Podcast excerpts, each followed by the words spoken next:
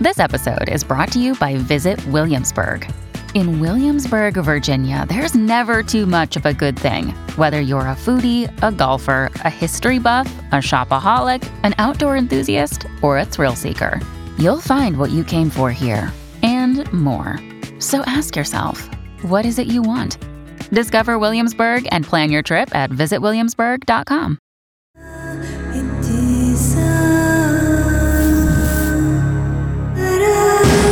This is True Crime Psychology and Personality, where we discuss the pathology behind some of the most horrific crimes and those who committed them from a scientifically informed perspective. I'm Dr. Todd Grande.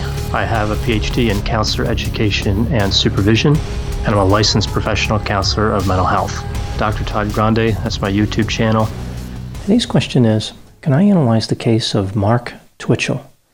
Mark Twitchell was born in Edmonton, Alberta, Canada, on July 4, 1979. He enrolled in the Northern Alberta Institute of Technology. In 2000, he graduated with a degree in radio and television arts. He had aspirations of being a filmmaker who worked on large scale productions. Mark married an American woman and moved to Illinois. The couple divorced in 2004. By 2008, Mark was back in Edmonton and was newly married. He and his wife were not getting along too well. They were sleeping in separate rooms.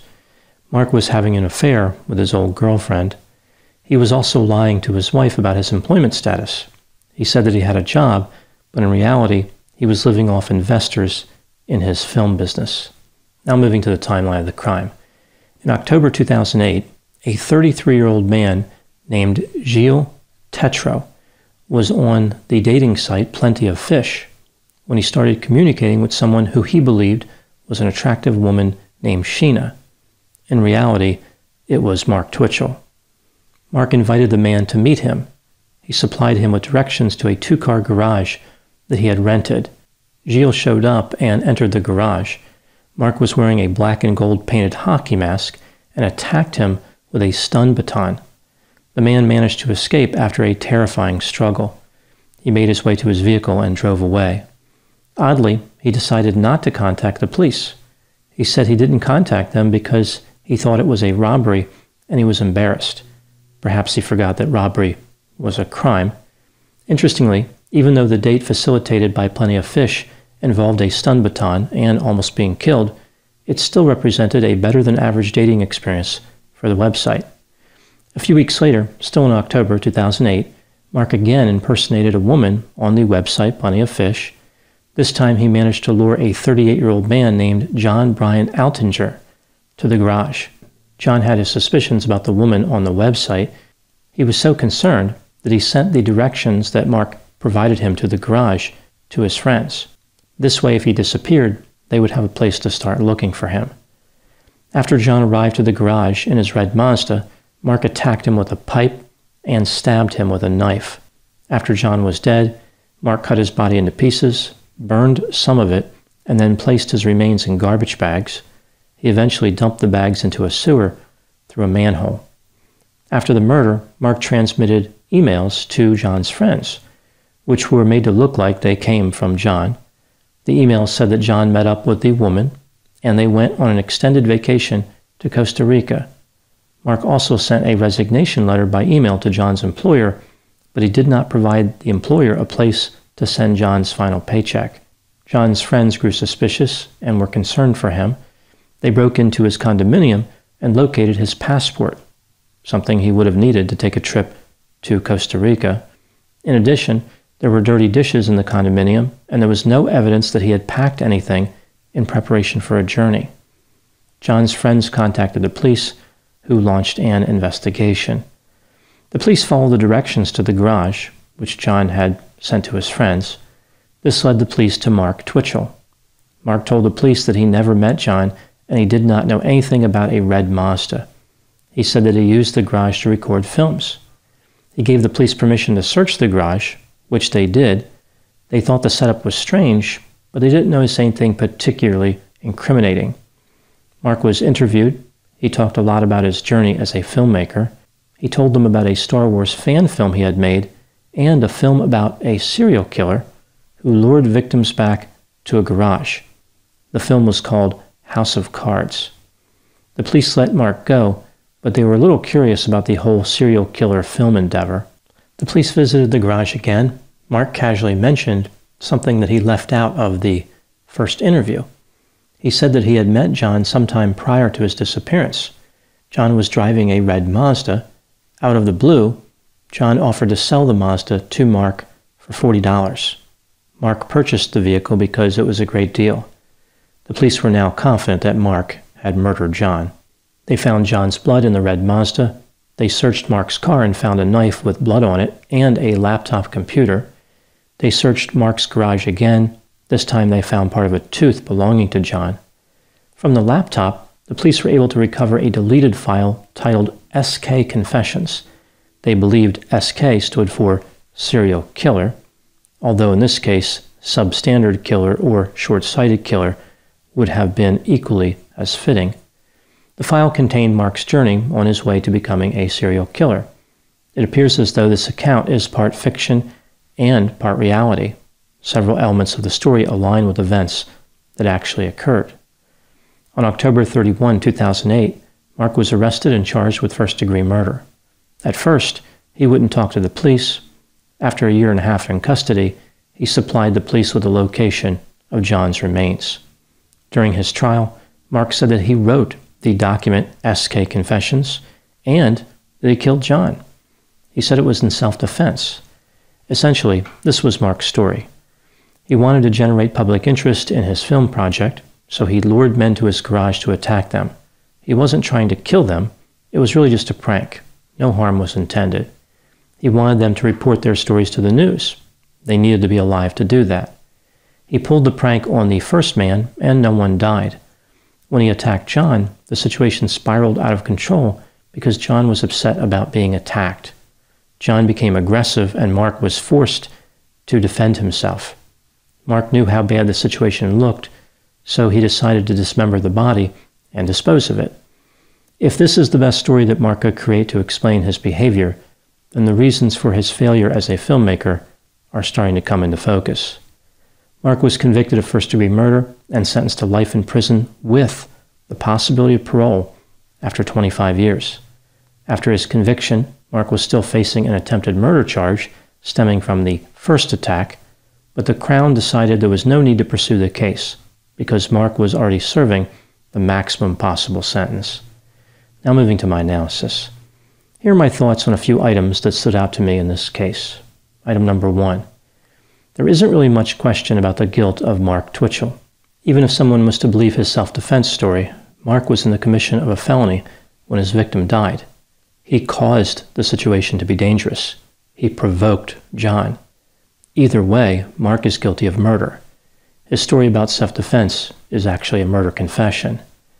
Item number two Mark's murder victim sent the directions for his date to his friends. If someone is this concerned about meeting someone who they encountered online, it's probably a good idea to avoid going on the date, or at least take some meaningful precautions. It seems as though John knew something strange was going on with the situation, but he just couldn't resist the opportunity to go on a date and potentially have sex. I think what happens sometimes with dating situations is that people get over focused on the sexual component, like a person is having an internal dialogue with the logical part of their brain. Their brain is saying, well, with this date that's coming up, you could get sex or you could be murdered.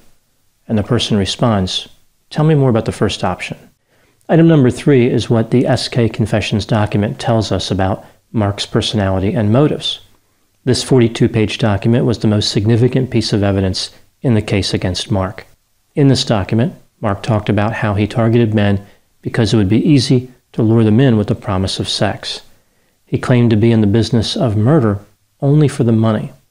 He carefully described how he rented the garage, purchased weapons, and set up online dating accounts.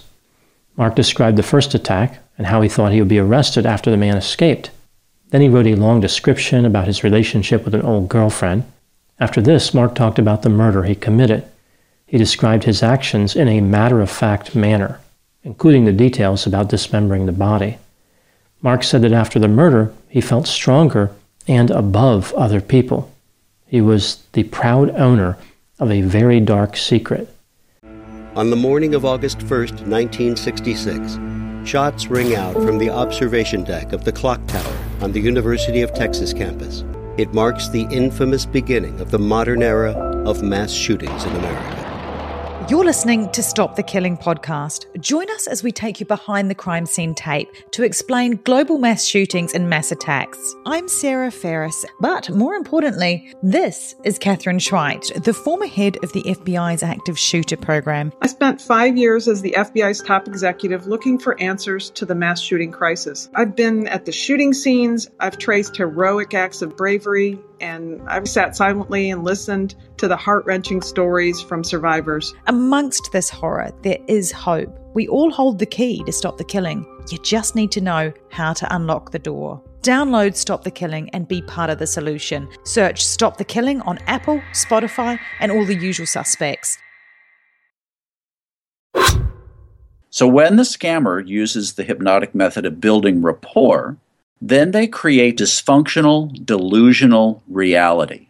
That's how a scam begins convincing the mark that it makes perfect sense to hand over their money to a con artist.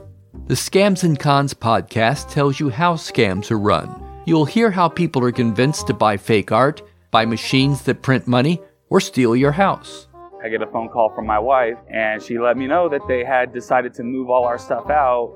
I could no longer do anything about it except go through an eviction. And you'll hear it from the experts people who run the cons. So we go to your bank, you go in and get 6,000 cash, give us each 3,000, we give you this. Uh-huh. You go home and what you find out is cut up newspaper. It's fun to know how the trick is done, and that's what Scams and Cons is all about. Listen at scamsandcons.com or wherever fine podcasts are found. The overall sense from the document was that Mark really didn't have any empathy for human beings. Everything was about his feelings how he was transforming into a serial killer, and how he had become special. Mark was grandiose, arrogant, callous, and had no remorse. Item number four is about what can be learned from another document found on Mark's computer titled Profile of a Psychopath. This one was not used against him in court, but it is very revealing. In this seven page document, Mark attempts to assess his own personality. Here is a summary of the document. He said that this was not a clinical diagnosis, rather a case study. He was different than most people and had always been different. Mark said that he was a psychopath, but then he noted a few ways where he was different than many psychopaths. For example, he didn't cheat family or friends, he didn't hurt animals, he was high functioning, and he did not use drugs. Mark then described how he was like a psychopath. He was a pathological liar, he had been lying from an early age and lied to everybody in his life, often for no reason at all. And he had trouble keeping a job, typically getting fired or quitting within four months of being hired. Mark provided details about how he cheated investors out of money so he could avoid working. He described how he was cheating on his wife simply for the thrill of it, not because he was feeling neglected or entitled. Despite his efforts to hide his cheating, his wife knew that something was going on. The pair was in couples counseling, but Mark believed this was a waste of time because the therapist emphasized sharing feelings. Mark felt like a fake during these counseling sessions. Mark knew that he had a lack of empathy. He always had to pretend to be more social than he was, and he had to work to hide his dark side. He said that killing people out of revenge was something he wanted to do, but he didn't think it made sense considering the going to prison part. He thought that making movies about serial killers would satisfy his urge to kill and could earn him some money. It sounded like he didn't intend on becoming a serial killer. He was trying to get through his life without committing murder. Ultimately, he of course failed in this regard. This document was interesting in that Mark actually seemed to have a good deal of insight and clearly looked into information about psychopathy. He wrote in an articulate way and appeared to be straightforward about a number of his negative characteristics. Mark was not as narcissistic as most aspiring serial killers. For example, many serial killers think that they are superior intellectually and other people just can't keep up. Mark did not think this way. He acknowledged that people were able to figure out what he was doing. He needed to be careful to disguise his bad behaviors. In the document, Mark was nihilistic and did not focus on redemption. It wasn't about him changing, it was about him adapting to who he was. Like this was the hand that he was dealt, and he was going to have to play it. There is this sense after reading this document that Mark was trying not to be a killer. He was trying to adapt to the personality that he had. He did the math and realized that not killing was a better option. He could get more of what he wanted by avoiding homicide. There was an internal struggle. His dark side pushed him toward murder, but his practical side wanted to stay out of prison. I think this case exemplifies the dangers of a persistent negative desire. Even after Mark performed the calculations and realized that he should not kill, he was still unable to resist the urge. Item number five the case of Mark Twitchell is often connected to the fictional serial killer Dexter Morgan. Mark said that he was a big fan of Dexter. It seems clear that there are some similarities between these two figures. Like Dexter, Mark had a kill table, plastic sheets, and a game processing kit. Both figures were conflicted about being a killer, and both of them were articulate. They explained their own feelings with some level of insight and appeared to have an interest in philosophy. As far as differences, Dexter was gainfully employed. He was not driven by a desire for sexual domination. Mark said his motivation was to gain money, but it's more likely that he had a traditional serial killer motivation. Dexter demonstrated remorse. He escaped responsibility for his crimes despite having connections to some of the victims, and he planned his crimes much more carefully than Mark did. Looking at their personalities, Dexter was high in openness to experience, high in conscientiousness, low in extroversion, low in agreeableness, and had mid range neuroticism.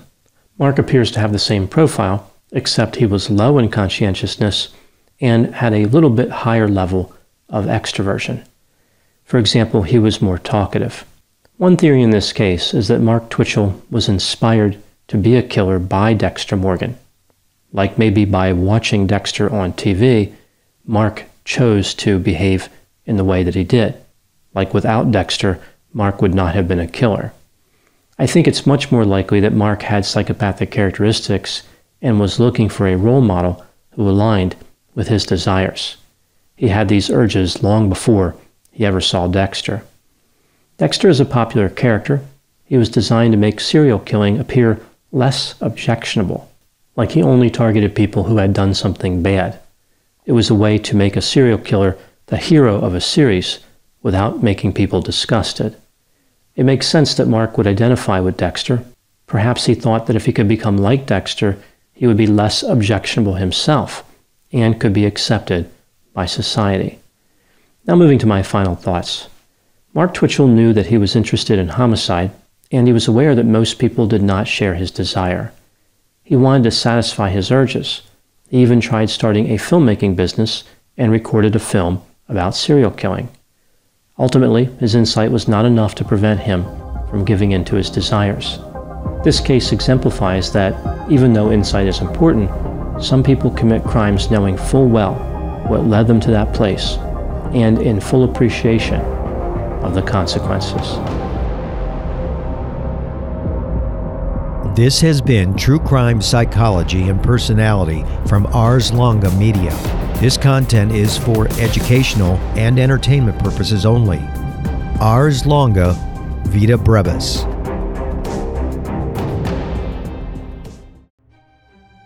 Allegedly is back for season two. A new crime every time.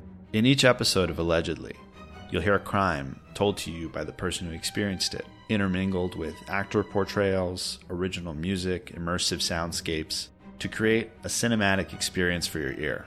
Season 2's stories include a young woman finding salvation in God only to realize the leader of her church was running a sex cult. A case of a con artist swindling a kindly older man until he couldn't do anything to stop her. A landlord exploiting a mentally disabled man and keeping him a virtual prisoner an act of bullying, spinning a promising young man's life into total chaos, and a luxury boat captain inexplicably detained in a foreign prison with seemingly no hope of ever getting out. New episodes release every other week. Look for Allegedly from Voyage Media anywhere you listen to podcasts.